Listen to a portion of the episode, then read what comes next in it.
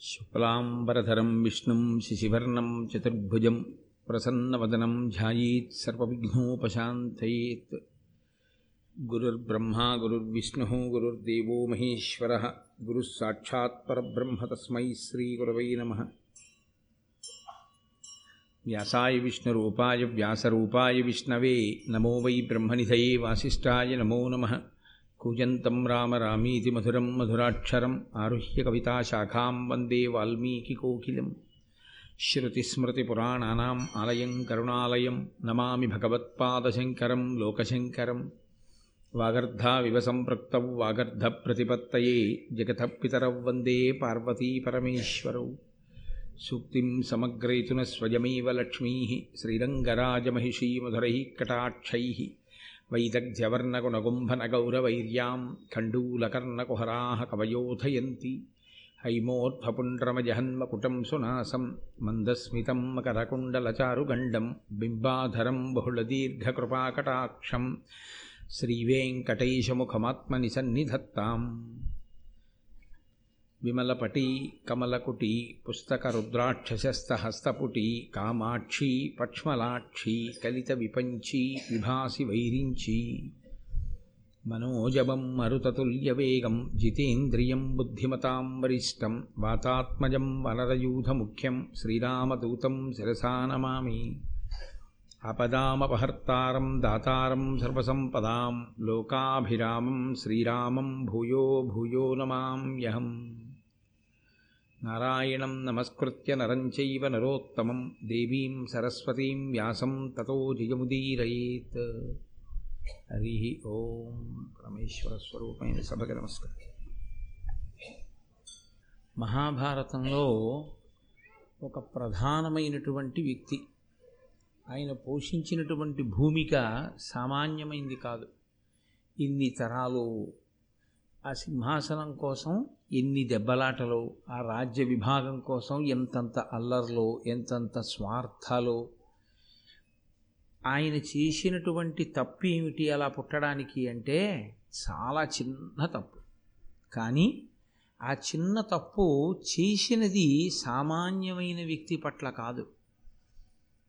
చాలా గొప్ప మహాత్ముడి పట్ల చేసినటువంటి దోషం.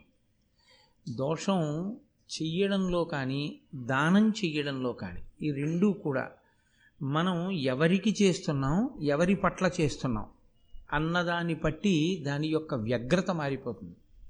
ఒక దోషం చేసినప్పుడు ఏదో ఒక సామాన్యుని పట్ల జరిగిందనుకోండి అది ఒక స్థాయిలో ఫలితాన్ని ఇస్తుంది. అది ఒక మహాత్ముడి పట్ల జరిగిందనుకోండి అది కట్టి కుడిపేస్తుంది. అది మామూలుగా ఏమి ఉండదు భీష్ముడి జీవితం ఎంతటి ధర్మాత్ముడో ఎంత మహానుభావుడో ఎంత బాగా చదువుకున్నాడో ఎన్ని తెలిసున్నవాడో అలా అన్ని కష్టాలు పడ్డాడు. బహుశా మానసికంగా ఆయన పడినంత పరివేదన పడిన పాత్ర వేరొకటి కనపడదు. చిట్ట చివర తన మరణం ఎలా వస్తుందో తానే చెప్పుకోవలసినటువంటి స్థితికి దిగిపోవలసి వచ్చింది మనవలకి. ఎంత కష్టపడ్డాడో ఇటు పాండవుల్ని అటు కౌరవుల్ని చూసి. అటువంటి మహాత్ముని యొక్క జననం జరగడానికి నిజంగా పరదేవత పరమేశ్వరుడు ఎంతంత గొప్ప గొప్ప వ్యక్తుల్ని ఎంచుకున్నాడో ఎంతటి విశిష్టమైన వ్యక్తులు ఈ భూమండలం మీద తిరిగితే తప్ప కదిలితే తప్ప ధర్మం నడిస్తే తప్ప ఆ భీష్మ జననం జరగలేదు ఆ భీష్ముడు ఎందుచేత అసలు అంత గొప్పవాడయ్యాడో తత్సంబంధమైనటువంటి విషయములను వివరణ చేస్తుంది ఆదిపర్వంలో కొంత భాగం. భీష్ముడు అశాంతము ఉంటాడు మహాభారతంలో. ఏదో స్వర్గారోహణ పర్వం లాంటి వాటిలో తప్ప. కానీ శాంతి పర్వం లాంటి దాని ఎందు ప్రత్యేకించి ఆయన ఈ జాతికి అందించినటువంటి సందేశం అత్యద్భుతం. కృష్ణ పరమాత్మ అంతటి వారు ఈ భీష్ముడి శరీరాన్ని విడిచిపెట్టేస్తే లోకానికి మళ్ళీ ఇన్ని ధర్మాలు చెప్పగలిగిన వాడు లేడు. అంతటి మహాపురుషుడు ఆచార్యుడు. ఆచార్య శబ్దానికి మీరు కొంచెం జాగ్రత్తగా అర్థం చేసుకోవాలి.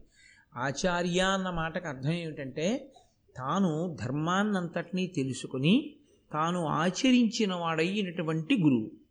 అలా ఆచరణాత్మకమైనటువంటి విద్య కలిగిన వాడైతే ఆయన్ని ఆచార్య అని పిలుస్తారు.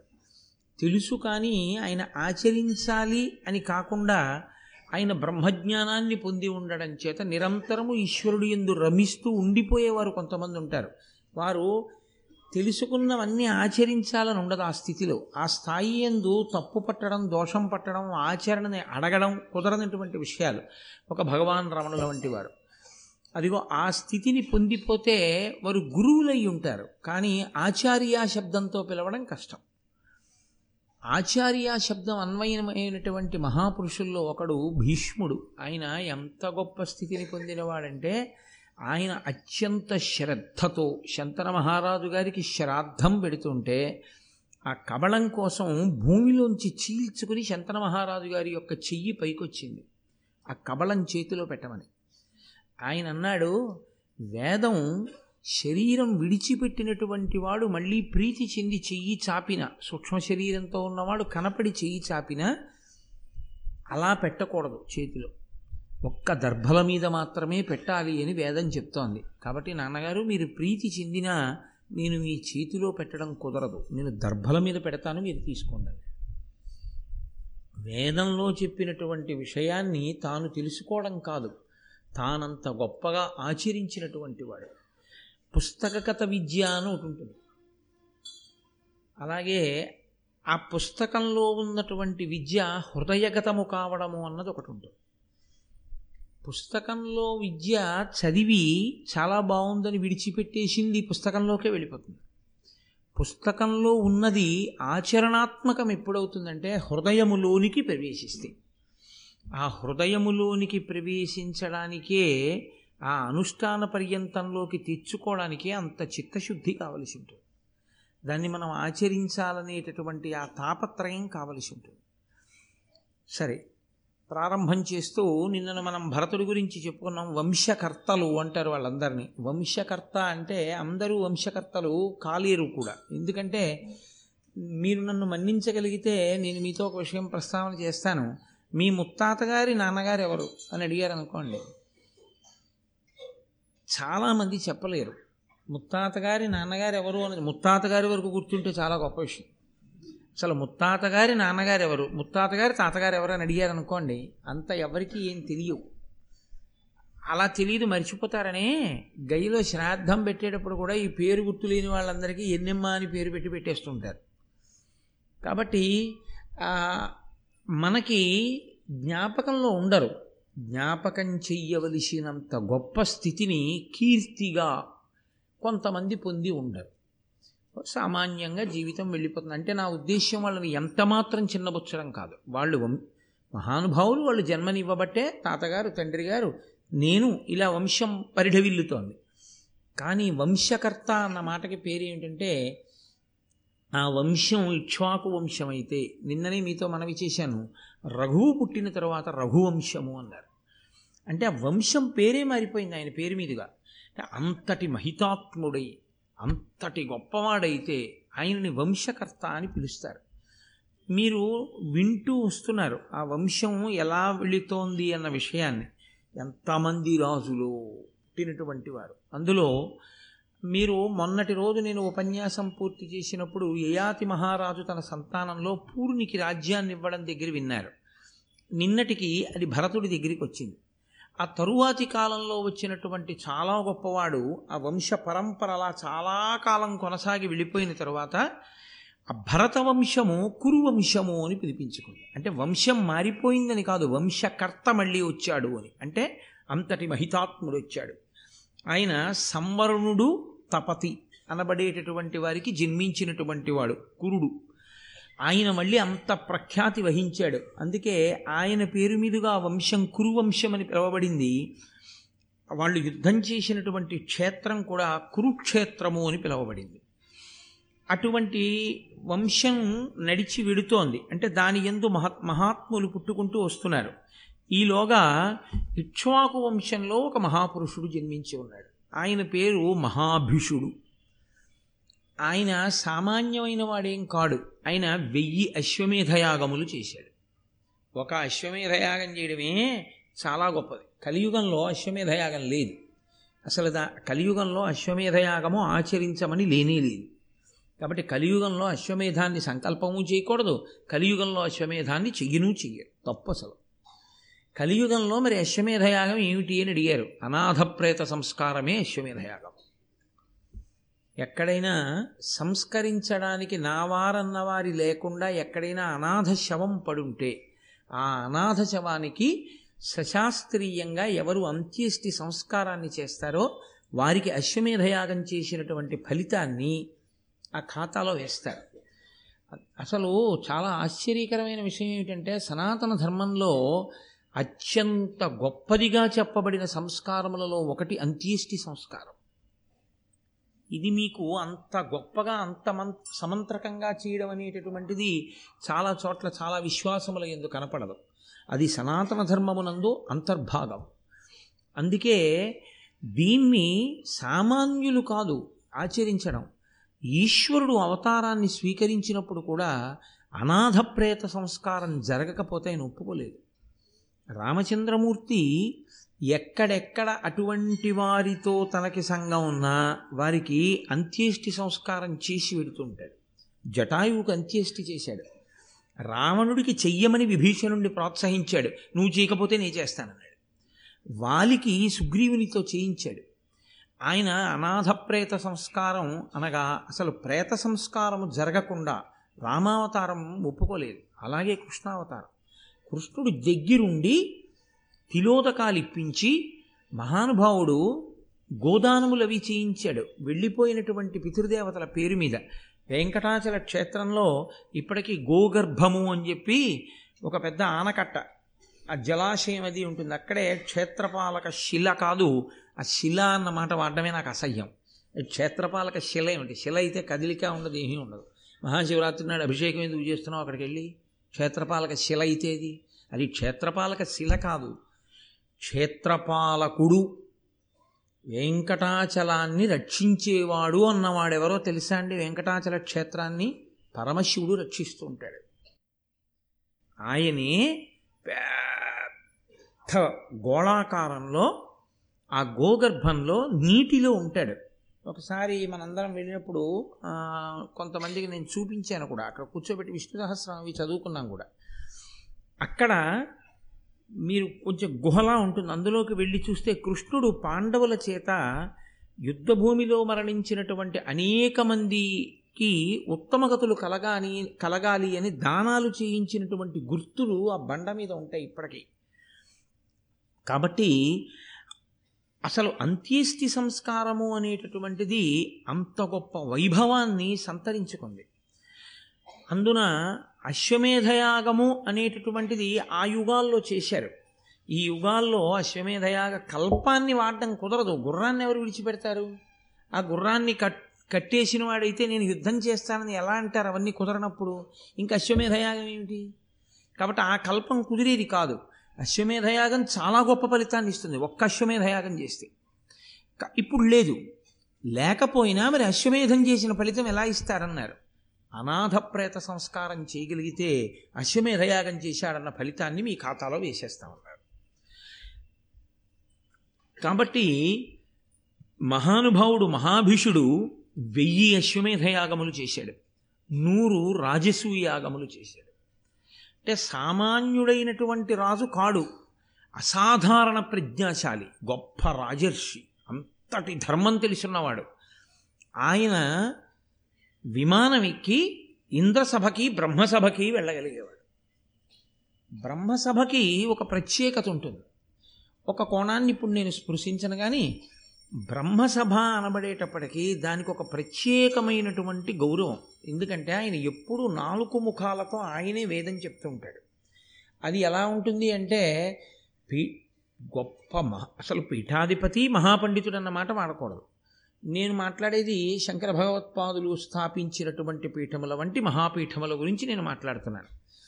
శంకర భగవత్పాదులు స్థాపించినటువంటి పీఠములలో మళ్ళీ అత్యద్భుతమైనటువంటి పీఠంగా దక్షిణ భారతదేశంలో వన్యకెక్కిన పీఠములు శృంగగిరి కంచి. అందులో మళ్ళీ మహాప్రాజ్ఞులైన వారే పీఠాధిపత్యం వహిస్తూ ఉంటారు. అంతటి మహాపండితులు. పండితులన్న మాట కూడా వాళ్ళ విషయంలో అసలు సరిపోదు. కదిలి వెళ్ళేటటువంటి శారదాస్వరూపాలవి. అటువంటి శారదాస్వరూపం దగ్గర మీరు నేర్చుకున్నారనుకోండి చదువుకున్నారనుకోండి ఏదైనా విషయాన్ని. ఇంకా అది సామాన్యమైనటువంటి చదువు కాదా చదువు? స్వయంగా శృంగగిరి పీఠాధిపతులైనటువంటి భారతీ తీర్థస్వామి వారు ఇప్పటికీ శృంగేరిలో పాఠశాలలో ఉండేటటువంటి విద్యార్థులకి పాఠం చెప్పడానికి పెడతారు ఆయన ఆయన పాఠం చెప్తారు. ఆయన పాఠం చెప్పేటప్పుడు ఎవరైనా వెళ్ళి మీకోసం వచ్చారు చాలా పెద్దవారు అని చెప్తే ఆయన చాలా చికాకు పడతారు. పిల్లలకి పాఠం చెప్పేటప్పుడు ఎక్కడ శృంగగిరి పీఠాధిపత్యం అండి? మాటల శృంగగిరి పీఠాధిపత్యం అంటే అంత శృంగగిరి పీఠాధిపత్యం వహిస్తున్నటువంటి భారతీ తీర్థస్వామి వారు అంత జాగ్రత్త తీసుకుంటారు. పిల్లలకి పాఠం చెప్పడం అంటే ఎన్ని కోట్ల కోట్ల మందిలో ఏ ఒక్కడు ఆ అదృష్టాన్ని పొందుతాడు? అటువంటి మహానుభావుడి దగ్గర పాఠం నేర్చుకోవడం అంటే ఆయన వారి గురువు గారి దగ్గర ఆ ఉజ్జయిన్లో వారు చాతుర్మాస్యం చేస్తుంటే సిప్రా నదిలో స్నానం చేస్తే వెళ్తుంటే వారి కాళ్ళు పట్టుకున్నారు. నీకేం కావాలని అడిగితే మీ దగ్గర తర్కశాస్త్రం నేర్చుకుంటానన్నారు. స్వయంగా అభినవ విద్యాతీర్థ మహాస్వామి వారు కూర్చోబెట్టి భారతీ తీర్థస్వామి వారికి తర్కశాస్త్రాన్ని నేర్పారు. ఇప్పుడు భారతీతీర్థస్వామి వారు ఎంతోమంది విద్యార్థులకి పాఠం చెప్తుంటారు ప్రతిరోజు.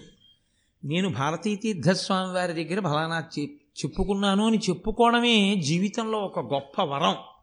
అటువంటిది సాక్షాత్తు చతుర్ముఖ బ్రహ్మ. నాలుక మీద సరస్వతీదేవి ఉంటుంది.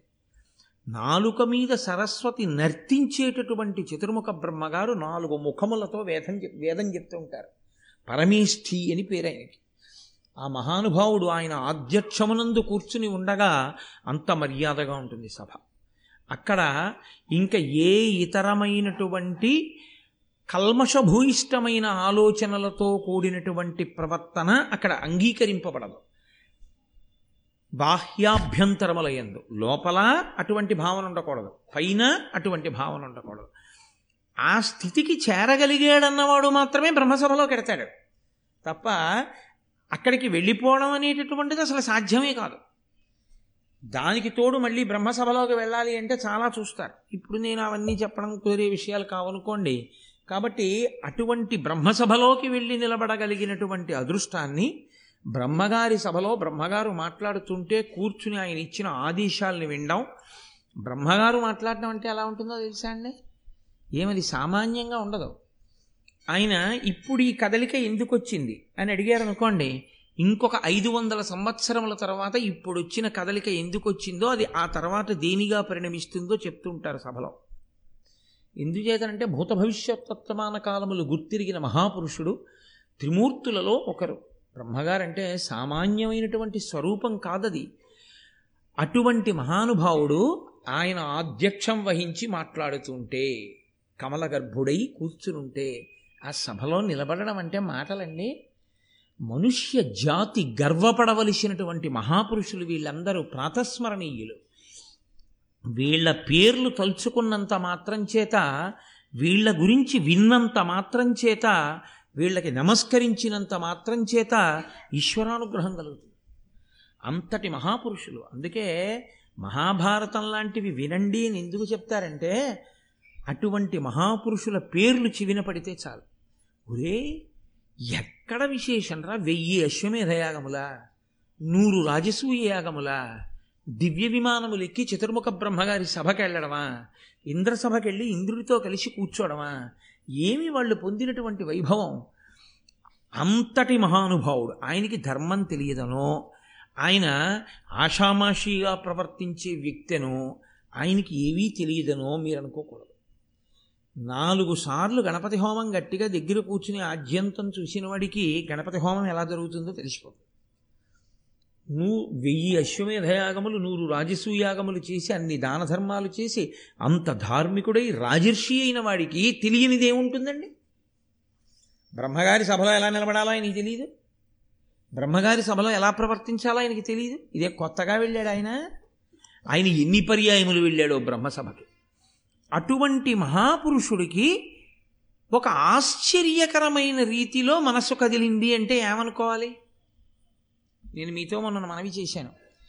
ఏదో ఒక గొప్ప మేలు ఈ ఈ భూమికి చేయడం కోసం పరదేవత సంకల్పం చేసింది అని మనం అనుకోవలసి ఉంటుంది లేకపోతే అసలు అటువంటివి సంభవించే అవకాశాలు ఉండవు. మీరు ఈ ధర్మ సూక్ష్మానికి ఎక్కువ ప్రాధాన్యత ఇవ్వండి. సంఘటనకి సంఘటన యొక్క వర్ణనకి పెద్ద ప్రాధాన్యత ఇవ్వకండి. అది సంఘటనని నేను సంఘటనగా కేవలం స్పృశించి విడిచిపెట్టేస్తే చాలు. కానీ దాని వెనక ఉండే ధర్మసూక్ష్మం ఏమిటి? ఆయన ఎటువంటి మహాపురుషుడు? ఆయన మనస్సు కదలడం అంటే మాటలా. దేనికి కదిలి ఉంటుంది? దాని పరిణామం ఏం జరిగింది? ఇవాళ మనకి వెంటనే తెలుస్తోంది కాబట్టి వ్యాసుడు ఇచ్చారు కాబట్టి నన్నయ్య గారు ఇచ్చారు కాబట్టి మనకి తెలిసిపోతుంది. తర్వాత ఏం జరిగిందో? అప్పుడు అలా ఎందుకు జరిగిందో అక్కడ ఉన్న వారికి తెలియదు. ఒక్క బ్రహ్మగారికే తెలుస్తుంది అలా ఎందుకు జరిగిందో. ఆ బ్రహ్మగారి నాలుకని కూడా కదిపింది పరదేవత. ఆవిడ ఏమి చేయలేదు? ఆవిడ సృష్టి సృష్టికర్త స్థితికర్త ప్రళయకర్త ఆమె బిడ్డలు. ఆమె ఏమైనా చేయగలదు. కాబట్టి అటువంటి తల్లి సంకల్పమేమో ఈ మహాభీషుడు వెళ్ళి బ్రహ్మగారి సభలో నిలబడ్డాడు. మహాతల్లి ఆవిడ దేవలోకంలో ప్రవహిస్తుంది మందాకిని అన్న పేరుతో భూమి మీద భాగీరథి అన్న పేరుతో ప్రవహిస్తుంది పాతాళంలో భోగవతి అన్న పేరుతో ప్రవహిస్తుంది. మూడు పేర్లతో ప్రవహించిన ఆవిడ మాత్రం ఒక్కరే. త్రిపథగా గంగ. అంతటి మహనీయ మూర్తి. గంగని పరమశివుడికి భార్యగా ఎక్కడా పౌరాణికంగా చెప్పడం కుదరదు. సంప్రదాయంలో కూడా గంగని భార్యగా చెప్పడం కుదరదు. ఆయన కేవలం భరించాడంతే. నేను వేరొక చోట మీకు ఈ అనుమానం రాకూడదు అని ముందుగా ఈ మాట అంటున్నాను. ఇప్పుడు ఈ మహాభీషుడు నిలబడున్నాడు ఎదురుగుండా గంగమ్మ కూడా వచ్చి నిలబడింది. అకస్మాత్తుగా గాలి వేసింది. ఈ గాలి వేయడం అనేటటువంటిది గాలి కదలిక ఒక మహత్తరమైన విషయాన్ని సృష్టిస్తుంటుంది మహాభారతంలో. ఒకసారి దేవయాని శర్మిష్ట బట్టలన్నీ అలాగే కలిసిపోయాయి గాలి వేస్తే. ఇక్కడ ఆవిడ కట్టుకున్న వస్త్రము కొద్దిగా భ్రంశమైంది. ఇటువంటి మహాభీషుడు ఎంతటి మహానుభావుడు అందరూ తల తిప్పుకున్నారు. ఆయన ఒక్కడు ఆవిడ వంక చూసి ఆయన మనస్సు ఎందు కామప్రచోదనం అయింది ఆంతరమునందు బాహ్యమునందు కనిపెట్టగలిగిన వాడు బ్రహ్మగారు. ఆయన చూసి అన్నారు ఈ సభ ఎందు ఎలా ఉండకూడదో అలా ఉన్నావు. కాబట్టి నువ్వు మర్త్యలోకమునకు వెళ్ళిపో. నువ్వు భూమి మీదకి వెళ్ళి మనుష్యునిగా పుట్టు. ఏమండి బ్రహ్మగారి నోటి వెంట రావాలంటే శిలవైపోదువుగాక అనవచ్చు. యుక్తాయుక్త విచక్షణ లేకుండా ప్రవర్తించావు కాబట్టి నీ ఒక జంతువు అయిపోదువుగాక అనవచ్చు. నువ్వు బ్రహ్మరాక్షసుడు వగుదువుగాక అనొచ్చు. ఆయన అనలేదు. ఆయన నీవు మనుష్యలోకమునందు జన్మించదవుగాక అన్నారు. అసలు ఈ అనడం వెనక పరదేవతుంది అని మీరు గుర్తుపట్టాలి. ఆయన బ్రహ్మగారి నోటి వెంట మాట మాట వచ్చేటట్టు చేసింది కూడా పరదేవత అయితే ఆ సంఘటన చేయించింది కూడా పరదేవతే అని మీరు అంగీకరించవలసి కాబట్టి ఇప్పుడు ఆయన నోటి వెంట ఏ మాట వచ్చిందో ఆ మాటకి ఔదల దాల్చి మహాభిషుడు మర్త్యలోకమునందు అనగా మనుష్యలోకమునందు పుట్టాలి. ఆయన అన్నాడు మీరు శాపవాక్కు విడిచిపెట్టారు. నేను తప్పకుండా ఔదల దాలుస్తాను. తప్పు ఒప్పుకోగలిగినటువంటి గొప్ప స్థితి చిన్న తప్పు దానికి నేను మర్త్యలోకంలో పుట్టనా? అని అడగలేదు ఆయన. నిజమే ఎందుకు కలిగిందో నా మనస్సులో అటువంటి కదలిక కలిగింది. కాబట్టి మీరు ఇచ్చిన శాపాన్ని నేను అంగీకరిస్తున్నాను. కానీ నాకు ఒక వరం కావాలి. ఇప్పుడు భూమండలంలో మహానుభావుడు రాజర్షి గొప్ప ధర్మాత్ముడు వేదం చదువుకున్నవాడు తపస్వి మహాపురుషుడైనటువంటి వాడు ప్రతీపుడు ఉన్నాడు. ఆ ప్రతీప మహారాజు గారు ఇదిగో ఈ భరతవంశంలో వచ్చినటువంటి వాడు. ఆయన భార్య పేరు సునంద. ఆ ప్రతీపునికి నేను కుమారుడిగా పుడతాను. తప్ప మీరు చెప్పినట్లుగా మర్త్యలోకానికి వెళ్ళడానికి నాకు అభ్యంతరం లేదు కానీ ఎవరి కడుపున పడితే వాళ్ళ కడుపున పుట్టమంటే మాత్రం నేను అంగీకరించాను. ఏమి ఈ మాట ఎందుకు అనాలి? ఏ ప్రతీపుడికి పుడితే మాత్రం మనుష్యుడు కాడేంటి కాదు. సాధారణంగా లోకంలో ఉండే నియమం ఏమిటంటే తండ్రి కలిగిన పిన్ని దానమేలా అని లోకంలో ఒక సూక్తి. అనగా తండ్రి అనేటటువంటి వాడు బ్రతికి ఉంటే ఇంకా అంతకన్నా పిన్నిది అక్కర్లేదు. తండ్రి ఎప్పుడూ ఏం ఆలోచిస్తూ ఉంటాడో తెలుసా అండి? భార్య కొంట్లో బాగులేదు. కొడుకు ఫోన్ చేశాడు. నాన్నగారనే అమ్మ ఎలా ఉందన్నాడు. మీ అమ్మకి జ్వరంగా జ్వరంగా ఉంది. ప్రతిరోజు రాత్రి జ్వరం వస్తుంది. డాక్టర్ గారికి చూపించాను. తగ్గట్లేదు పది రోజుల నుంచి. మందులు వేసుకుంటోంది. సరిగ్గా భోజనం అవి సహించట్లేదు. చాలా ఇబ్బంది పడుతోంది. అని తండ్రి చెప్తాడా? చెప్పడు. ఎందుకు చెప్పడో తెలుసా అండి? నేను ఉన్నానుగా హాస్పిటల్కి తీసుకెళ్ళడానికి. నేను చూస్తానుగా నా భార్యని. ఇప్పుడు పాపం వాడికి ఎందుకు చెప్పడం? వాడికి చెప్తే వాడు సెలవు పెట్టుకు రాలేడు. రెండు ఏ ఆ శనాదివారాలో కలిసి వస్తే వాడు రావాలి. ఇప్పుడు చెప్తే వాడు అక్కడ సరిగ్గా తింటాడో తినడో ఏ బెంగ పెట్టుకుంటాడో అమ్మ ఎలా ఉందో అనుకుంటాడో ఏమో ఎందుకు వాడికి చెప్పడం? చక్కగా ఉందిరా మీ అమ్మ. నాన్నగారండి ఏదో అమ్మకు ఒకసారి ఫోన్ ఇవ్వండి అన్నాడు అనుకోండి. ఆ ఫోన్ ఇలా పట్టుకొని కాసేపు వాడితో సంతోషంగా మాట్లాడు బెంగ పెట్టుకుంటాడు అని ఇస్తే ఆ బాగున్నాను రా ఆఫీస్కి వెళ్ళొచ్చాను అది ఇది అని అమ్మ మాట్లాడేస్తుంది. వాడు అక్కడ సంతోషంగా తిరుగుతాడు. వాడికి ఎప్పుడు తెలుస్తుంది? వాడంతటా వాడు వస్తాడు కదా ఎప్పుడప్పుడు. ఏ శని ఆదివారాలు సెలవులు వచ్చాయని వస్తాడు. వచ్చినప్పుడు వాడికి తెలుస్తుంది తెలిసిన తండ్రి ఏమంటాడంటే ఏం పర్వాలేదురా తగ్గిపోతుంది అన్నారు మనిషి అన్నాక రాకుండా ఉంటాయిరా. వస్తాయి దానికి నువ్వు పెద్ద బెంగ పెట్టుకోక అన్నా అంత ఏమైనా ఉంటే నేను చెప్పనా నీకంటాడు. అందుకే తండ్రి కలిగిన పిన్నిధానమేలా తండ్రి ఉంటే సుఖాలన్నీ ఉంటాయి. తండ్రి కొడుకుని కొడుకు సుఖపడాలి కొడుకు సుఖపడాలి కొడుకు సుఖపడాలి అదే ఆలోచిస్తాడు ఎప్పుడు. కొడుకు ఎలా పోయినా పర్వాలేదు నేను సుఖపడాలని తండ్రి అండవు కాబట్టి అటువంటి తండ్రి ఉంటే ఆ తండ్రి గురువు అవుతాడు. ఉపనయనం చేసినప్పుడు వేరు గురువు కాదు మొదట తండ్రియే గురువు. ఎందుకంటే ఉపనయనం చేసినప్పుడు గాయత్రి మహామంత్రాన్ని ఉపదేశం చేసేది తండ్రి. ఆ తండ్రి ధర్మాత్ముడై ఆ తండ్రి రాజర్షి అయి ఆ తండ్రి తపస్వి అయితే పాడైపోకూడదా అండి పిల్లలు అంటే నేను దాని గురించి మాట్లాడడం ధర్మం కాదు ఇప్పుడు.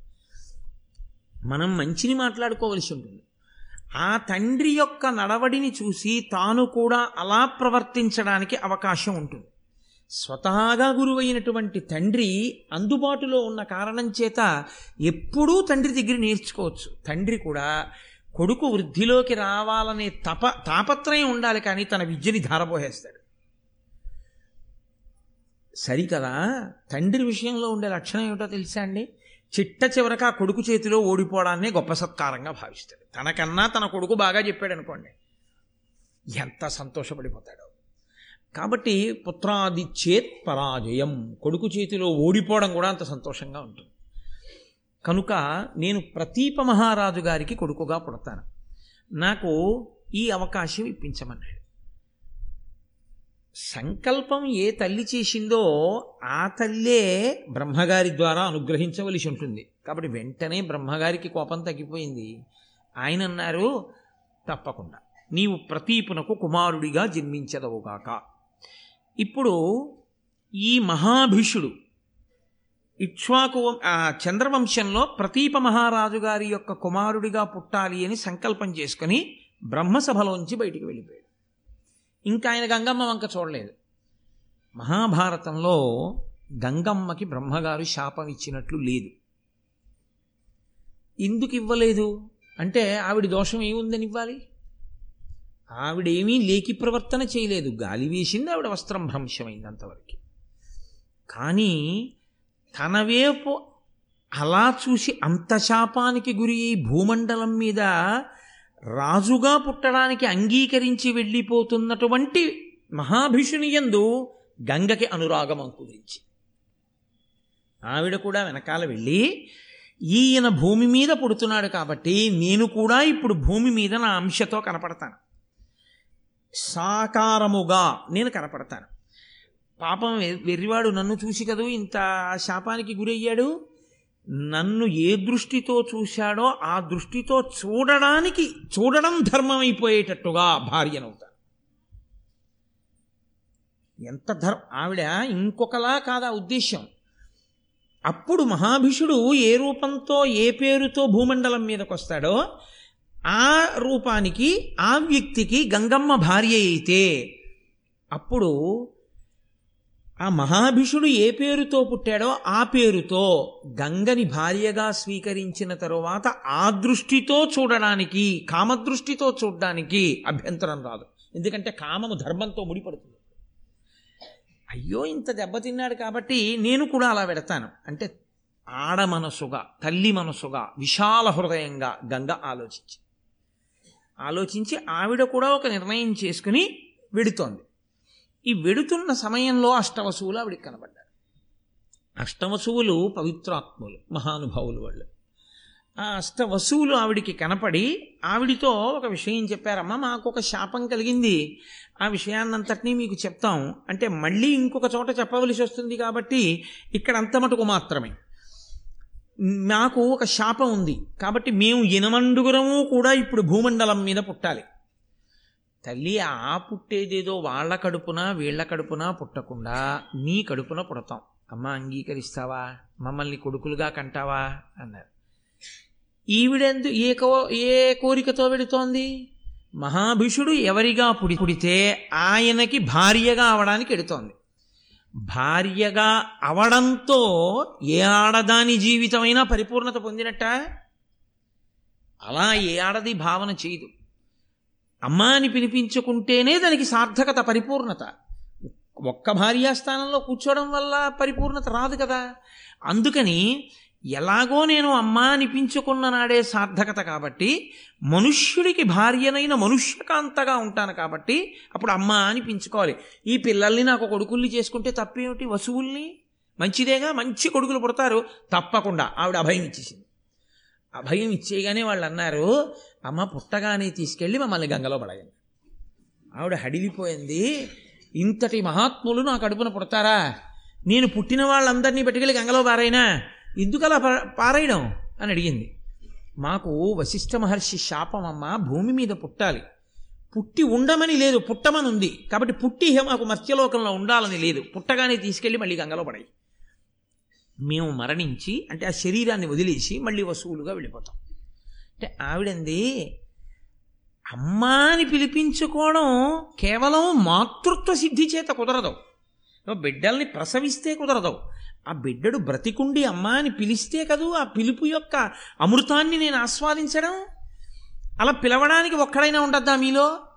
ఆ ఒక్కడు మూడు రోజులు ఉంటాను వారం రోజులు ఉంటాను మూడేళ్ళు ఉంటాను ఐదేళ్ళు ఉంటానంటే ఏ తల్లి అంగీకరిస్తుందా అలాగా?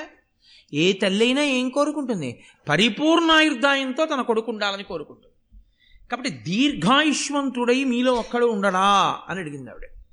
అడిగితే వాళ్ళన్నారు మాయందొక్కొక్కళ్ళ తురీయాంశము దాల్చి శుభచరిత్రుండై దీర్ఘాయుష్యుండష్టమవసు ఆయత భుజుడుండు నీకు ఆత్మోద్భవుడై. అమ్మా మేము యనమండూరం వసులం కదా వసువులం కదా.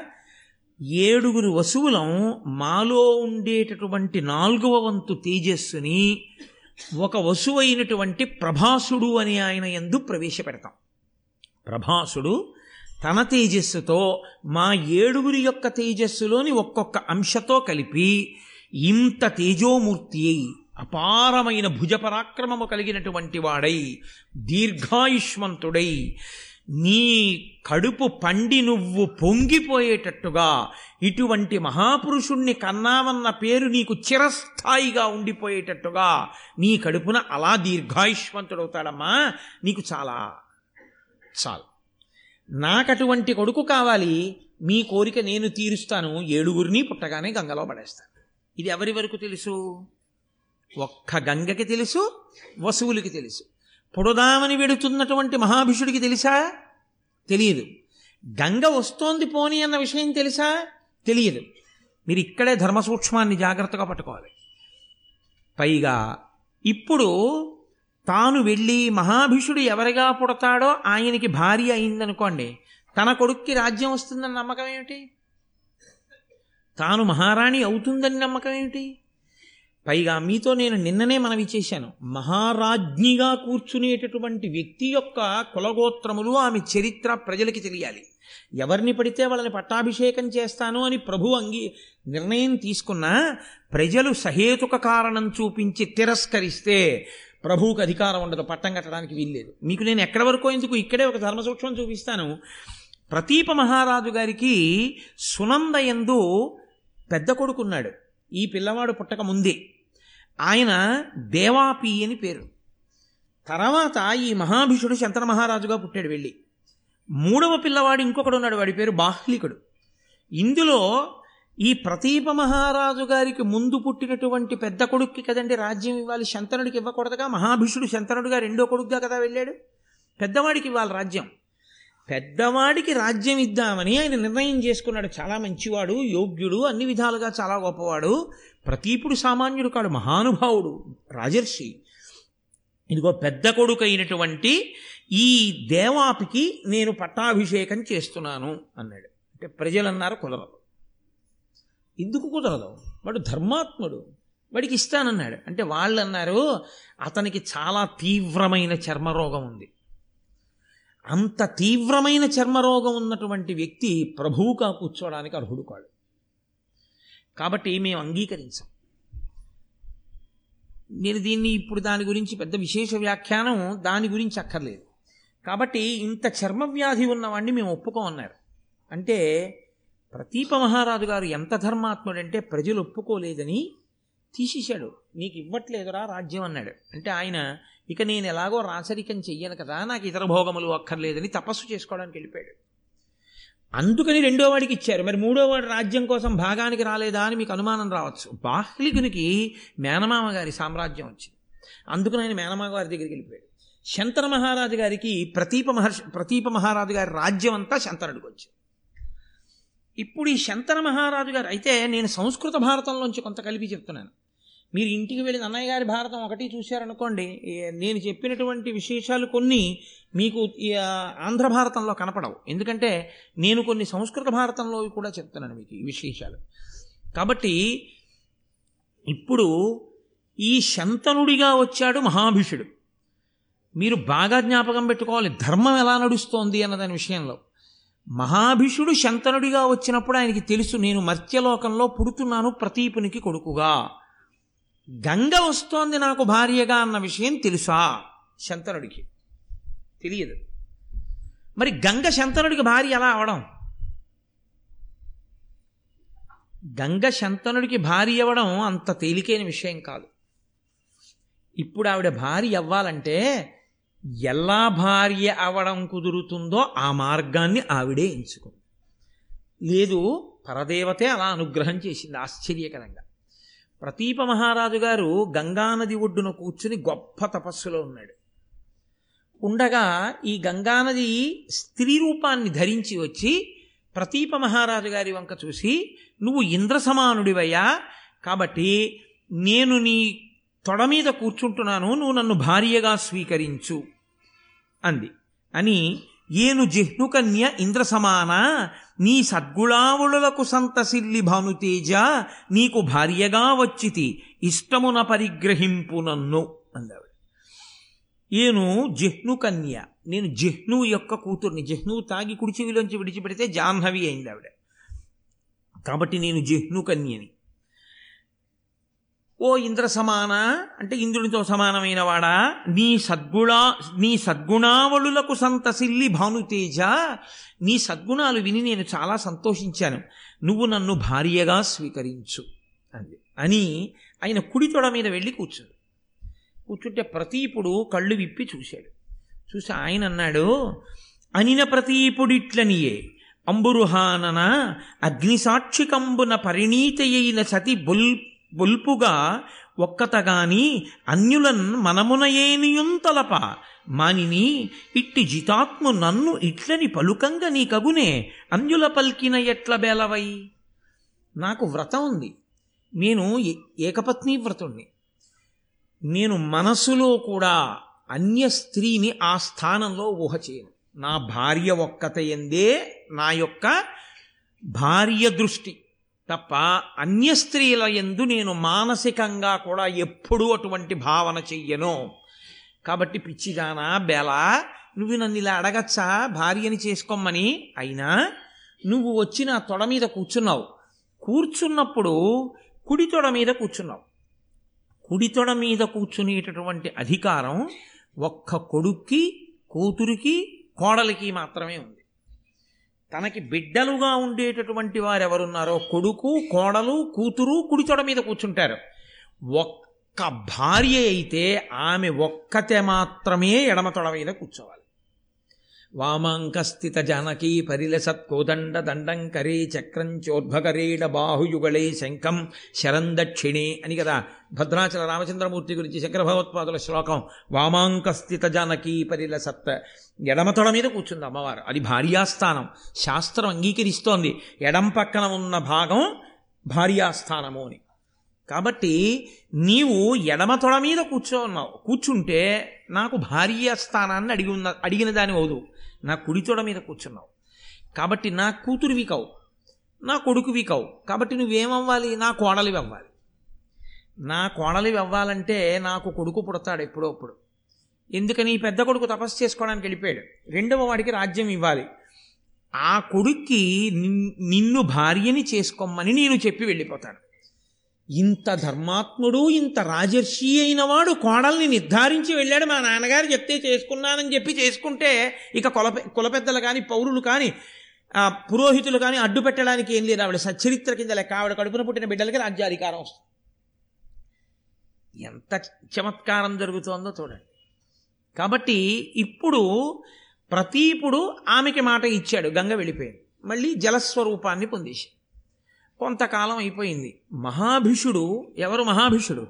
పేర్లు ఇన్ని వాడడంలో మర్చిపోకూడదు. బ్రహ్మసభలోకి వెళ్ళి చూసినవాడు. ఆయన ఉన్నాడే గంగమ్మని చూసినవాడు. ఆ మహాభిషుడు ఇప్పుడు శంతన మహారాజుగా పుట్టాడు. ఈ శంతన మహారాజు మళ్ళీ చాలా ధర్మాత్ముడు. ఎంతటి ధర్మాత్ముడు ఎంతటి రాజర్షియో ఎంతటి గొప్పవాడు. ఆంధ్ర భారతంలో లేదు కానీ సంస్కృత భారతంలో శంతన మహారాజు గారి గురించి చాలా గొప్ప విషయం. ఒకటి వ్యాస భగవానుడు ప్రతిపాదన చేశాడు. అసలు ఆయనకి శంతనుడు అన్న పేరు ఎందుకు వచ్చిందో చెప్పారు వ్యాసుల వారు. యం యం కరాభ్యాం స్పృశతి జీర్ణం ససుఖమశ్నుతే పునర్ యువాచ భవతి తస్మాత్తం శంతనం విదుహు ఆయన శంతన మహారాజు గారు అలా వెడుతూ ఉండగా ఎవరైనా తల ముగ్గుబుట్టలా అయిపోయినటువంటి ఒక వృద్ధుడు కనపడితే శంతన మహారాజు గారు తన రెండు చేతులతో ఆ వృద్ధుణ్ణి పట్టుకుని ఒకసారి ఆయన వంక చూస్తే వెంటనే అతనికి యవ్వనం వచ్చేది. అంతటి ధర్మాత్ముడు అంతటి తపస్వి అంతటి రాజర్షి అంతటి మహానుభావుడు శంతనుడు. ఎందుకు శంతనుడు అంత గొప్పవాడు కాగలిగాడు? మహాభీషుడు శంతనుడిగా వచ్చాడు. ఎక్కడికి పోతుంది ఆ వైభవం? కాబట్టి ఇంతటి మహాత్ముడై ఉన్నాడు ఆయన ప్రతీప మహారాజు గారు శంతనుణ్ణి పట్టాభిషేకం చేసి తాను వానప్రస్థానికి వెళ్ళిపోతున్నాడు భార్య సునందతో కలిసి. వెళ్ళిపోతూ వెళ్ళిపోతూ ఎంత గొప్ప పేర్లండి అసలు ఆ సునంద. ఎంత అందమైన పేర్లు. ఏమిటో పుస్తకాలకి పేర్లు అని వెతుకుతారు. మహాభారతం చూడండి లలితా సహస్రం చూడండి ఎన్ని గొప్ప గొప్ప పేర్లు దొరుకుతాయో. అసలు మనకున్న ప్రామాణిక గ్రంథాలు పోయే ఏ పేరు పెట్టుకుంటే అందమైన పేరో ఏ పేరు పెట్టుకుంటే మనకు అభ్యున్నతి కలుగుతుందో ఆ పేర్లన్నీ వదిలేశాం. అక్కర్లేని పేర్లు ఏవో కొన్ని అక్షరాలు కలిపి దానికి అర్థం ఉందో లేదో కూడా తెలియదు నన్ను ఈ మధ్య ఎవరో ఒక ఆయన అడిగాడు కూడా. అసలు దీనికి అర్థం ఏమైనా ఉందా అండి నేను ఏమీ అర్థం లేదు బాబు తప్పు కూడా అలా పెట్టుకోవడం అని చెప్పాను. అందుకని అలాంటి పేరు ఒకటి తెచ్చుకు పెట్టుకుంటారు. కాబట్టి సునంద ఆ ప్రతీపుని యొక్క భార్య పేరు. ఆయన సునందాదేవితో కలిసి వానప్రస్థానికి వెళ్ళిపోయాడు. వెళ్ళిపోతూ వెళ్ళిపోతూ కొడుకుతో చెప్పాడు ఒకనకొకప్పుడు నేను గంగ ఒడ్డును తపస్సు చేసుకుంటూ ఉండగా ఒక స్త్రీ వచ్చి నా కుడితొడ మీద కూర్చుంటే నేను ఆమెకి వరం ఇచ్చాను. నా కొడుకు నిన్ను వివాహం ఆడతాడని. నీకు మళ్ళీ ఏదో ఒక రోజున గంగానది ఒడ్డున ఆ స్త్రీ కనపడుతుంది. కనపడినప్పుడు నేను వరమిచ్చానని గుర్తేమిటో తెలుసా? నీ మనసు ఆమె ఎందు మగ్నమవుతుంది. గంగ కదిలి రావడానికి కావలసినటువంటి కారణం ప్రతీపుని ద్వారా తీరేటట్టు కదలికొచ్చింది ఇప్పుడు. ఇప్పుడు ప్రతీపుడి నోటి నోటి వెంట వచ్చింది ఆ మాట. నీకు ఏనాడు అలా నీకు పరిచయం లేనటువంటి ఒక స్త్రీని చూసినంత మాత్రం చేత నీ మనసు లగ్నమవుతుందో ఆనాడు నువ్వు జ్ఞాపకం తెచ్చుకో నేను మాట ఇచ్చింది ఆమెకే. లేకపోతే శంతనుడి యొక్క మనసలా లగ్నం అవదని గుర్తు. ఆమెని నువ్వు కులగోత్రములు అడగవలసిన అవసరం లేదు. మా తండ్రి ఆజ్ఞ అని నువ్వు వివాహం చేసుకో అని చెప్పాడు. పితృాజ్ఞ తప్పకుండా. నాన్నగారు మీరు ఆజ్ఞాపించినట్లే జరుగుతుంది. అన్నాడు ప్రతీప మహారాజు గారు మన ప్రస్థానికి వెళ్ళిపోయాడు. శంతన మహారాజు గారు మహానుభావుడు రాజ్యం చేస్తున్నాడు ఆయనకి వివాహం కాలేదు. చాలా కాలం అయిన తర్వాత ఒక నోడు ఒక రోజున గంగా నది ఒడ్డున వేట కోసమని వెడుతూ విహారం చేస్తున్నాడు. గంగా స్త్రీ రూపం ధరించి కనపడింది. వెంటనే ఆయన మనసు ఆమె ఎందు అనురక్తమైంది. నాన్నగారు ఏమీ అడగకూడదన్నారు? నా మనసు ఇవాళ ఈమె ఎందు లగ్నమైంది? ఆయన ఊరుకున్నాడు. ఆమె కూడా గ్రహించింది ఓ ఈయన మనసు నా ఎందు లగ్నమైంది అని ఆయన ఎప్పుడూ అలాంటి చూపు చూసేవాడు కాడు. చూశాడు కాబట్టి ఆమె కనిపెట్టగలిగింది. కనిపెట్టి ఆవిడంది వచ్చి నీవు నన్ను భార్యని చేసుకోవాలి అని కోరుకుంటున్నావు. నేను నీ భార్యనవుతాను కానీ ఒక్క షరతు. ఎందుకు ఈ మాట అనాలి? అంటే గంగ వసువులకి మాట ఇచ్చింది. పుట్టిన పిల్లల్ని తీసుకొచ్చి గంగలో పడేస్తాను. ఇప్పుడు తనకి స్వేచ్ఛ ఉండాలి పిల్లల్ని అలా పడేయడానికి. లేదనుకోండి భర్త అనుమతి లేకుండా పిల్లల్ని తీసుకెళ్ళి అలా నీటిలో పారేస్తే ఎలా కుదురుతుంది? తప్పవుతుంది. కాబట్టి ఆమెంది శంతనుడితోటి భూనాథ నీకు భార్యంగా నన్ను పరిగ్రహింపగడుకొని ఇష్టంబేని సమయంబు సేయుము. మానుగ నాకిష్టమైన మార్గము ప్రీతిన్. నీవు నన్ను భార్యగా స్వీకరించాలి అనుకుంటే నువ్వు నాకొక ప్రమాణం చెయ్యి. నేను నీకు భార్యని అయిన తరువాత నేను ఏది చేస్తున్నా నువ్వు ఇది చెయ్యవద్దని అనరాదు. నీవు నన్ను ఎప్పుడూ ఏ విషయంలోనూ ఇలా ఉండకూడదని నిర్బంధించరాదు. అలా అయితే నీకు నిన్ను వివాహం చేసుకుంటాను. తండ్రి గారంతటి వాడు ఆజ్ఞ ఇచ్చాడు. శుభమే జరుగుతుంది కాబట్టి. లేకపోతే తండ్రి గారు ఎందుకు చెప్తాడు? కాబట్టి తప్పకుండా అలాగే. నీ మాట నేనెన్నడూ కాదనను. ఎవరే మహ- మహానుభావుడు శంతనుడు ఏమనుకుంటాడండి?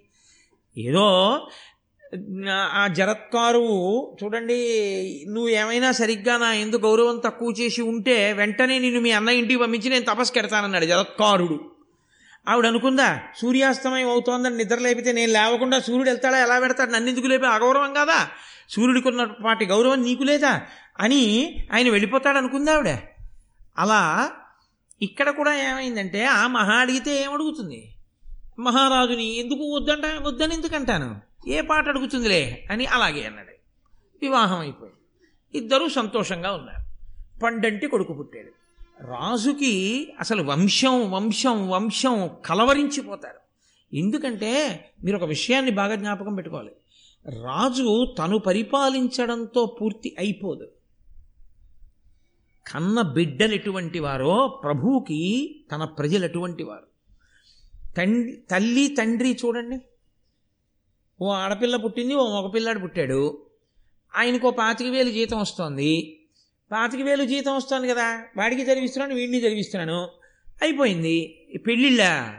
అయ్యేమో అప్పటికి మనం ఉన్నామో ఉండమో లేకపోతే వాళ్ళ పెళ్ళి ఎలా దొరుకుతుందో ఏమో అప్పుడు చూద్దామని చెప్పి తినేస్తాడేంటి వచ్చిన డబ్బంతాను. ఆడపిల్ల పుట్టిందని నెలకో వెయ్యి రూపాయలు పట్టుకెళ్ళి ఏ ఆర్డీఓ ఫిక్స్డ్ డిపాజిట్లో ఏవో వేసి ఆడపిల్ల కోసం దాస్తాడా? మరి కొడుక్కి పాపం ఓ ఇల్లో వాటిలో వాడికి ఇస్తే వాడు కొంచెం ఉంచుకుంటాడు జీవితంలో కాబట్టి వాడికి ఏదో ఓ ఇల్లు ఏర్పాటు చేద్దాం అని తండ్రి ఆలోచన చేస్తాడా చేయడా బిడ్డల కోసం? నేను వెళ్ళిపోయిన తర్వాత కూడా నా బిడ్డలు సుఖంగా ఉండడానికి నేను ఏదో చెయ్యాలని తాపత్రయపడతాడు. రాజుల తాపత్రయం ధర్మం అది. ఉత్తమ క్షత్రియుడైన రాజు తాను భోగలాలసుడై ఉండడు. నా తర్వాత వీళ్ళని పరిపాలించడానికి యోగ్యమైనటువంటి కొడుకు నాకు పుట్టివాడు మంచి బుద్ధి కలిగిన వాడై సింహాసనం మీద కూర్చునేటట్టు చూడవలసినటువంటి భా కర్తవ్యం కూడా నా మీద ఉంటుంది. అందుకు వాళ్ళు వంశం కోసం అంత తాపత్రయపడి బిడ్డలు పుట్టకపోతే ఋషుల్ని ఆశ్రయించి యాగాలు చేసి యజ్ఞాలు చేసి బిడ్డల్ని కానీ సింహాసనం మీద కూర్చోబెట్టి ధర్మాన్ని నిలబెట్టారు. ఎందుకు ఆ తాపత్రయం అంట అంటే ధర్మం నిలబడాలి. తప్ప ఎవడో ఓడొచ్చి దాని మీద కూర్చుంటే ధర్మం నశించిపోతుంది. ధర్మం ప్రధానం. అందుకొచ్చింది. ఇది ఎదరెదర ఎంత విచిత్రమైన స్థితిని పొందుతుందో మీరు చూద్దరుగా నా ప్రాతిపదిక. కనుక ఇప్పుడు కొడుకు పుట్టాడు. ఎంత సంతోషిస్తాడు? మ- మహానుభావుడు శంతనుడు. ఆవిడ పొత్తిళ్ళలో పట్టుకుని ఆ ఉన్నటువంటి పిల్లవాడిని తిన్నగా తీసుకెళ్ళి గంగానదిలో పడేసింది. చాలా బాధపడ్డాడు రాజు. ఊరుకున్నాడు. అలా ఎందుకు చేశావు? అన్నాడు అనుకోండి వెళ్ళిపోతుంది. కాబట్టి ఆ సమయమునందు శంతనుడికి ఉన్నది వ్యామోహమే. ఒకసారి మనసులోకి ప్రవేశించకూడదు కానీ ప్రవేశించిందో అది జీవుణ్ణి పట్టుకుందో వాసనగా అది పూర్తిగా తీరేంత వరకు మళ్ళీ జన్మ ఎలా ఉంటుందో చూడండి. కాబట్టి ఇప్పుడు ఆమె ఎందు అను కలిగిన అనురాగము చేత కొడుకునే చంపేసిన ఊరుకున్నాడు. కాదు దాని ఎందు రెండవ కోణం వసువులకి గంగమ్మ ఇచ్చిన వరం వశిష్ఠుడిచ్చిన శాపం. అందుకని వాళ్ళు వెళ్ళిపోవలసిందే మళ్ళీ పుట్టగానే. అందుకని ఏడు పర్యాయములు గర్భం ధరించింది ఏడు మాటలు పిల్లల్ని తీసుకెళ్ళి గంగలో పడేసింది. ఊరుకున్నాడు ప్రభు ఏమీ అనలేకపోయాడు. ఎనిమిదవ పిల్లవాడు పుట్టాడు. ప్రభు ఎనిమిదవ మాట కొడుకు అన్నాడు ఏమి సంతోషం ఆ ఇంట్లో? ఎనమండుగురు కొడుకులు పుట్టారు ఇంకోసారి కొడుకు పుట్టాడని సంతోషమా? మళ్ళీ బాధ మొదలు. అయ్యో తీసుకెడుతుంది గంగలో పడేస్తుంది. అదేమిటని అనలేడు. మాట ఇచ్చాడు అదేమిటంటే అలాంటప్పుడు కూడా వాళ్ళు కాదనరా? వాళ్ళు అటువంటి అనృతవాక్యం జోలికి వెళ్ళరు. వాళ్ళు వాళ్ళ ధర్మం అటువంటిది వాళ్ళ సత్యం అటువంటిది. మాటిస్తే. కాబట్టి వరుణుడు ఆదిగా గల వసువులు తోట్టోడ పుట్టుచునున్న ఆ పొలతి వారి నల్లన పుట్టిన అప్పుడు కొనిపోయి నిర్దయయై గంగ నీరిలోన వైచిన ఎరిగి అవ్వసు అవ్వసుమతీనాథుండు తనయులనిట్లేల దయ్యులేక గంగలో వైచెదు. కడు అధర్మంబేల చేసెదు నా జోడు. చిలువ తన్ను బాసిపోవునలియు పలుకక ఎప్పటి ఎట్ల నిమ్మినుండు? అంత పుట్టె తనయుడష్టముండు. తల్లిదండ్రులకతి ప్రీతియును ముదంబు పెరుగుచుండా. ఇలా పిల్లలు పుడుతున్నారు వెడు పట్టుకెడుతోంది గంగలో పడేస్తోంది. ఎనిమిదవ మాట కుమారుడు పుట్టాడు. ఇప్పుడు ఇంకా ఆగలేకపోయాడు. అసలు భార్యని స్వీకరించడము అనేటటువంటిది వంశం నిలబడ్డానికి. వంశం నిలబడ్డానికి కారణమైనటువంటి కొడుకులు పుట్టిన వాళ్ళందరినీ గంగలో పడేస్తోంది. ఎనిమిదో మాట కూడా పడేస్తే ఇంకా నేను కామోపభోగము కొరకు జీవితమే తప్ప నా పితృరుణం ఎప్పుడు తీరుతుంది? నాకు పాపం సంక్రమించట్లా? ఎంతకాలం ఇలా ఊరుకోనని ఆయన అన్నాడు పడయంగరాని కొడుకుల కడుపలుబుర పడసి పుత్రఘాతినివై ఈ కొడుకును దయార్క తేజుని విడువగ నేనోపననుచు వేడుకతోడన్. ఆయన అన్నాడు బాలసూర్యుల వంటి కొడుకులు ఏడుగురు పుట్టారు. బాలఘాతకి వెయ్యి వాళ్ళందరినీ తీసుకెళ్ళి గంగలో పారేశావు. ఆయనకి తెలియదుగా ఈ విషయాలన్నీ? వసువులు పుట్టారన్న విషయం తెలియదు ఎనిమిదో వాడిని కూడా అలా పడేస్తావేమో? నేను ఒప్పుకోను. అంటే అప్పుడు ఆవిడంది నేను ఈ పిల్లాన్ని పడేద్దాం అనుకోవట్లేదు. అన్నన్నా ఎంత పని జరిగిందిరా? ఇప్పుడు వద్దన్నాను ఖచ్చితంగా పడ పడేయద్దు అనుకున్న సమయంలో నేను చెప్పానని ఆయన అన్నాడు. మరి ఏడుగురిని ఎందుకు పడేసావు అందుకు కాదు ఎనిమిదో వాడిని వద్దన్నాను. ఏడుగురిని ఎందుకు పడేసావు చెప్పు అన్నాడు. అంటే ఆవిడంది నేను పడేశాను అంటే దాని వెనకాతల ఒక పెద్ద కథ ఉంది మహారాజా. అష్ట వసువులు ఎనమండుగురు వసువులు ఒకనకొకప్పుడు వాళ్ళ వాళ్ళ భార్యలతో కలిసి ఆకాశ మార్గంలో వెళ్ళిపోతున్నారు. కశ్యప ప్రజాపతికి దక్ష ప్రజాపతి కూతురైనటువంటి సురభికి కలిపి జన్మించినటువంటి ధేనువు నందినీ ధేనువు అంటుంటాం కదండి ఆవు దూడ ఆవు. అది వశిష్ఠ మహర్షి మేరుపర్వత గుహలో తపస్సు చేసుకుంటున్నారు. ఆయనకి హవ్యకవ్యములు అంటారు. అంటే ఈ యజ్ఞయాగాది క్రతువుల ఎందు కావలసినటువంటి ద్రవ్యముగా ప్రధాన ద్రవ్యముగా ఆ ఆవు పాలు ఆవు పేడ ఆవు పెరుగు ఆవు నెయ్యి పంచగవ్యాలు అన్నీ ఆవులోంచే వస్తాయి. అవి లేనినాడు ఎవరేం చేయగలరు? కాబట్టి ఈ ధేనువు ఈ ధేనువు యొక్క పాలని ఆయన వాడుకుంటుంటాడు. అదిగో అక్కడ తపస్సు చేసుకుంటున్నాడు. ఆవిడంది అందులో ఆ యనమండుగురు వసువులు భార్యలతో వెళ్ళిపోతుంటే ప్రభాసుడు అనబడేటటువంటి వసువు యొక్క భార్య ఆ ధేనువు వంక చూసింది దీని పాలు త్రావి మానవుల్ పదియువేలేండ్లు జరయు రుజయు ఎరుగక అమరభావమున సుఖంబు జీవింతురటే దీని నేల గనినవాడే ఇందు పెద్ద. ఇదిగో ఈ ఆవుందే ఈ ధేనువు. ఆ వశిష్ఠ మహర్షి యొక్క ధేనువు. దీని పాలు ఎవరైనా తాగారో? పదివేల సంవత్సరములు. వృద్ధాప్యం రాదు రోగం రాదు. యవ్వనంతో సంతోషంగా ఉంటారు. ఇంత గొప్ప ధేనువు దీని పాలు ఇంత గొప్పవి. నిజంగా లోకంలో ఎన్నో ఉండి ఐశ్వర్యవంతులం అంటారు కానీ ఇలాంటి ధేను ఎవరికుందో వాడే గొప్పవాడు. అని ఊరుకుంది ఆవిడ. ఆవిడంది భూలోకంలో ఉషీనరా అనబడేటటువంటి రాజ్యం ఉంది. ఆ రాజ్యాన్నేలే ప్రభువుకి ఒక కూతురుంది. ఆవిడ పేరు జితవతి. ఆ జితవతి నాకు స్నేహితురాలు. ఈ ఆవుని పట్టుకెళ్ళి నా స్నేహితురాలకి ఇస్తాను. ఈ ఆవు పాలు మా స్నేహితురాలు తాగి అదిగో పదివేల సంవత్సరములు యవ్వనంతో రోగం లేకుండా ఉంటుంది. ఎంత గొప్ప కానుకిచ్చావే అని సంతోషిస్తుంది. మీరు వసువు కదా గొప్పవారు కదా వెళ్ళి ఆ దూడను తీసుకురండి. ప్రభాసుడు ఏం చెప్పాలి? అది వశిష్ఠ మహర్షి యొక్క ధేనువేది నేను తీసుకురావడం ఏమిటి అనాలి కాదనలేకపోయాడు అదొక బలహీనత. వెళ్ళి ఆ ధేనువును అపహరించి తీసుకొచ్చాడు.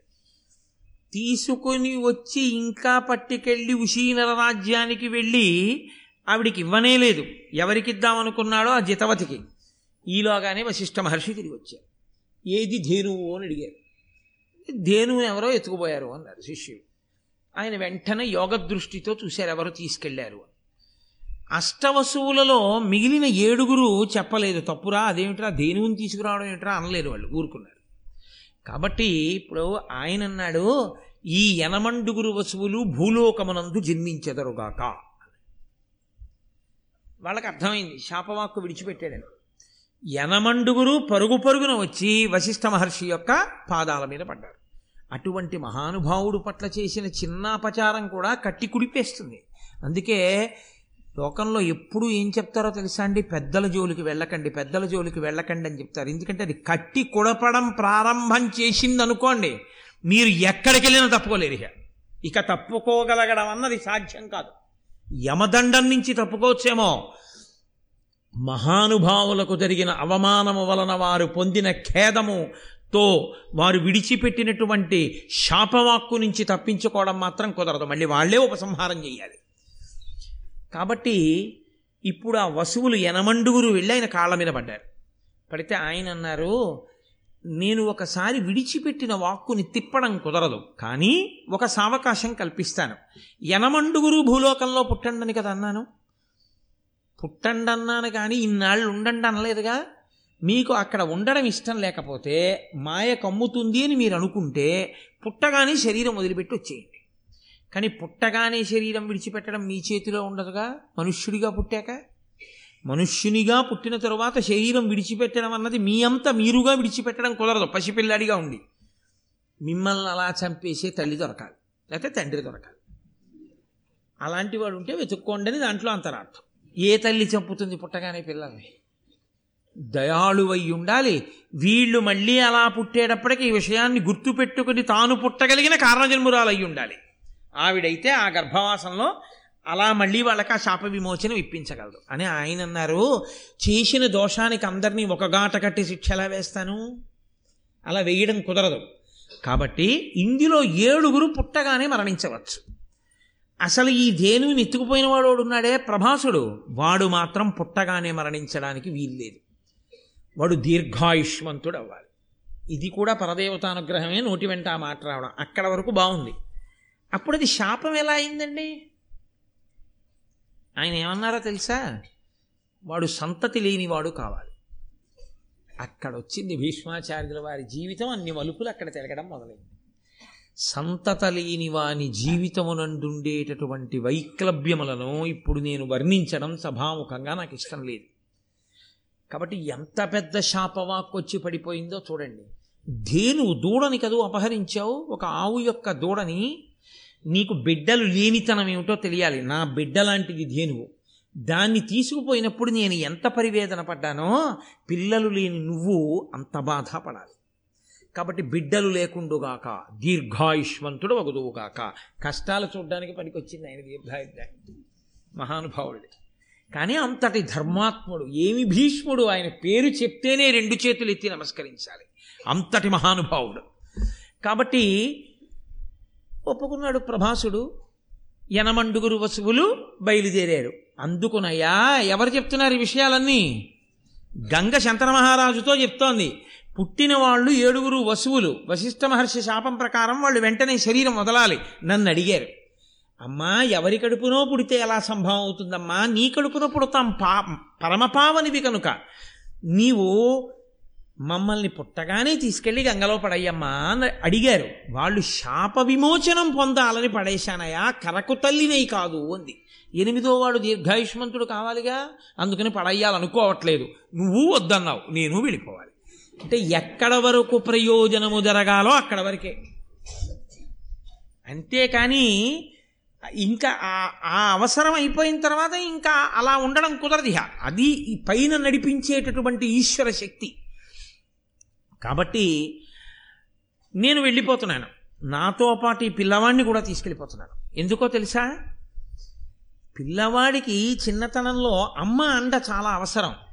నేను తీసుకెళ్ళి యోగ్యుడైన కుమారుడిగా తీర్చిదిద్ది నీకు తెచ్చి అప్పచెప్పేస్తాను మంచి కొడుకుని కన్న తండ్రి అని నువ్వు పొంగిపోదు కనుక ఎవరైనా భార్యను ఎందుకు స్వీకరిస్తారు? ఒక సంతానం కోసం స్వీకరిస్తారు. ఆ సంతానం నీకు లేకుండా చెయ్యడం నా ప్రయోజనం కాదు. కాబట్టి కొడుకుని నాతో తీసుకెళ్ళిపోతాను అంటే నీకు ఇవ్వను అని కాదు. విద్యాబుద్ధులు చెప్పించి పరమ ప్రయోజకుడుగా తీర్చిదిద్ది ఈ కొడుకుని తెచ్చి నీకు అప్పగిస్తాను. అప్పుడు నీ భార్యాస్థానంలో కూర్చున్నందుకు నాకు ధన్యత. తప్ప నీకు బిడ్డలు లేనిది వాణ్ణి చేసి నేను భార్యాస్థానంలో కూర్చుంటే దేనికది కాబట్టి నీకు కొడుకుని అప్పజెప్తానందాడు. ఎంత ధర్మం చూడండి ఎక్కడికక్కడే ధర్మం. కాబట్టి ఇప్పుడు ఆయనని విద్యావంతుణ్ణి చేసి విద్యాబుద్ధులు చెప్పించేటటువంటి పూచి ఆ కర్తవ్యాన్ని గంగమ్మ తీసుకుంది. కాబట్టి వశిష్ఠుని యొక్క శాపము అంత తీవ్రమైనటువంటి శాపమయా? మామూలు శాపం కాదు. మనజ మనుజయోని పుట్టుడని వారికప్పుడు కోపమడర మునియు ఇచ్చే భయము ఉంది. వివశులయి వచ్చి వారును వినయమొనరా ఇట్టులనిరి మునికి. వాళ్ళందరూ వచ్చి ప్రార్థన చేస్తే ఇదిగో ఎనిమిదో వాడికి మాత్రం ఇంత ఘోరమైన శాపం ఇస్తే వాడు నా కడుపున పుట్టాడు. వాడిని విద్యాబుద్ధులు చెప్పించి ఎనిమిదవ వసువుని కొడుకుగా నీకు అప్పచెప్తానంది తీసుకుని గంగమ్మ వెళ్ళిపోయింది. చాలా కాలం అయిపోయింది. శంతనుడు మహాధర్మాత్ముడు. చక్కగా ఏదో ఋషులతో కాలక్షేపం చేస్తున్నాడు. కన్న బిడ్డల్లా ప్రజల్ని పరిపాలన చేస్తున్నాడు. కొడుకు ఉన్నాడు. ఆ కొడుకు యో- విద్యాబుద్ధులతో వస్తాడు. కదండి? కాబట్టి ఆయన ఇంకా మళ్ళీ వేరొక స్త్రీ ఎందు ఆయన మనసు లగ్నం కాలేదు.